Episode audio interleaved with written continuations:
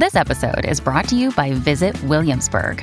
In Williamsburg, Virginia, there's never too much of a good thing. Whether you're a foodie, a golfer, a history buff, a shopaholic, an outdoor enthusiast, or a thrill seeker, you'll find what you came for here and more.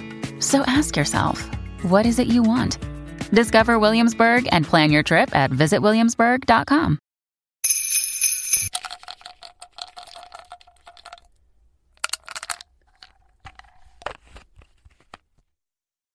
Christmas is known as the season of giving and the season of love.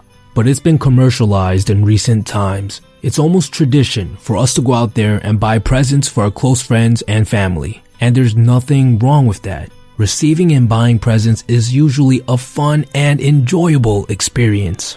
Me and my friends, we personally like to one up each other with odd and funny gifts. And I look forward to that every year. But let's not forget the true reason behind giving.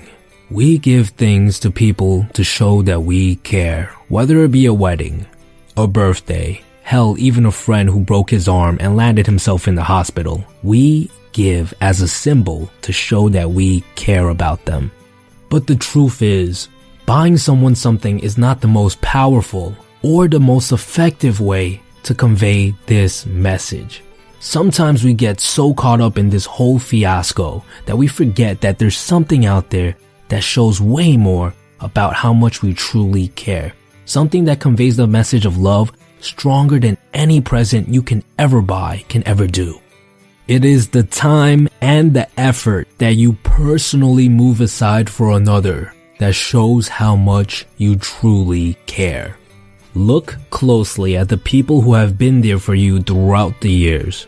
People who have invested a lot of time in you, whether it be your parents that you've moved away from for a while now, whether it be your childhood friends that slowly drifted apart throughout the years, whether it be your siblings who moved far, far away for work.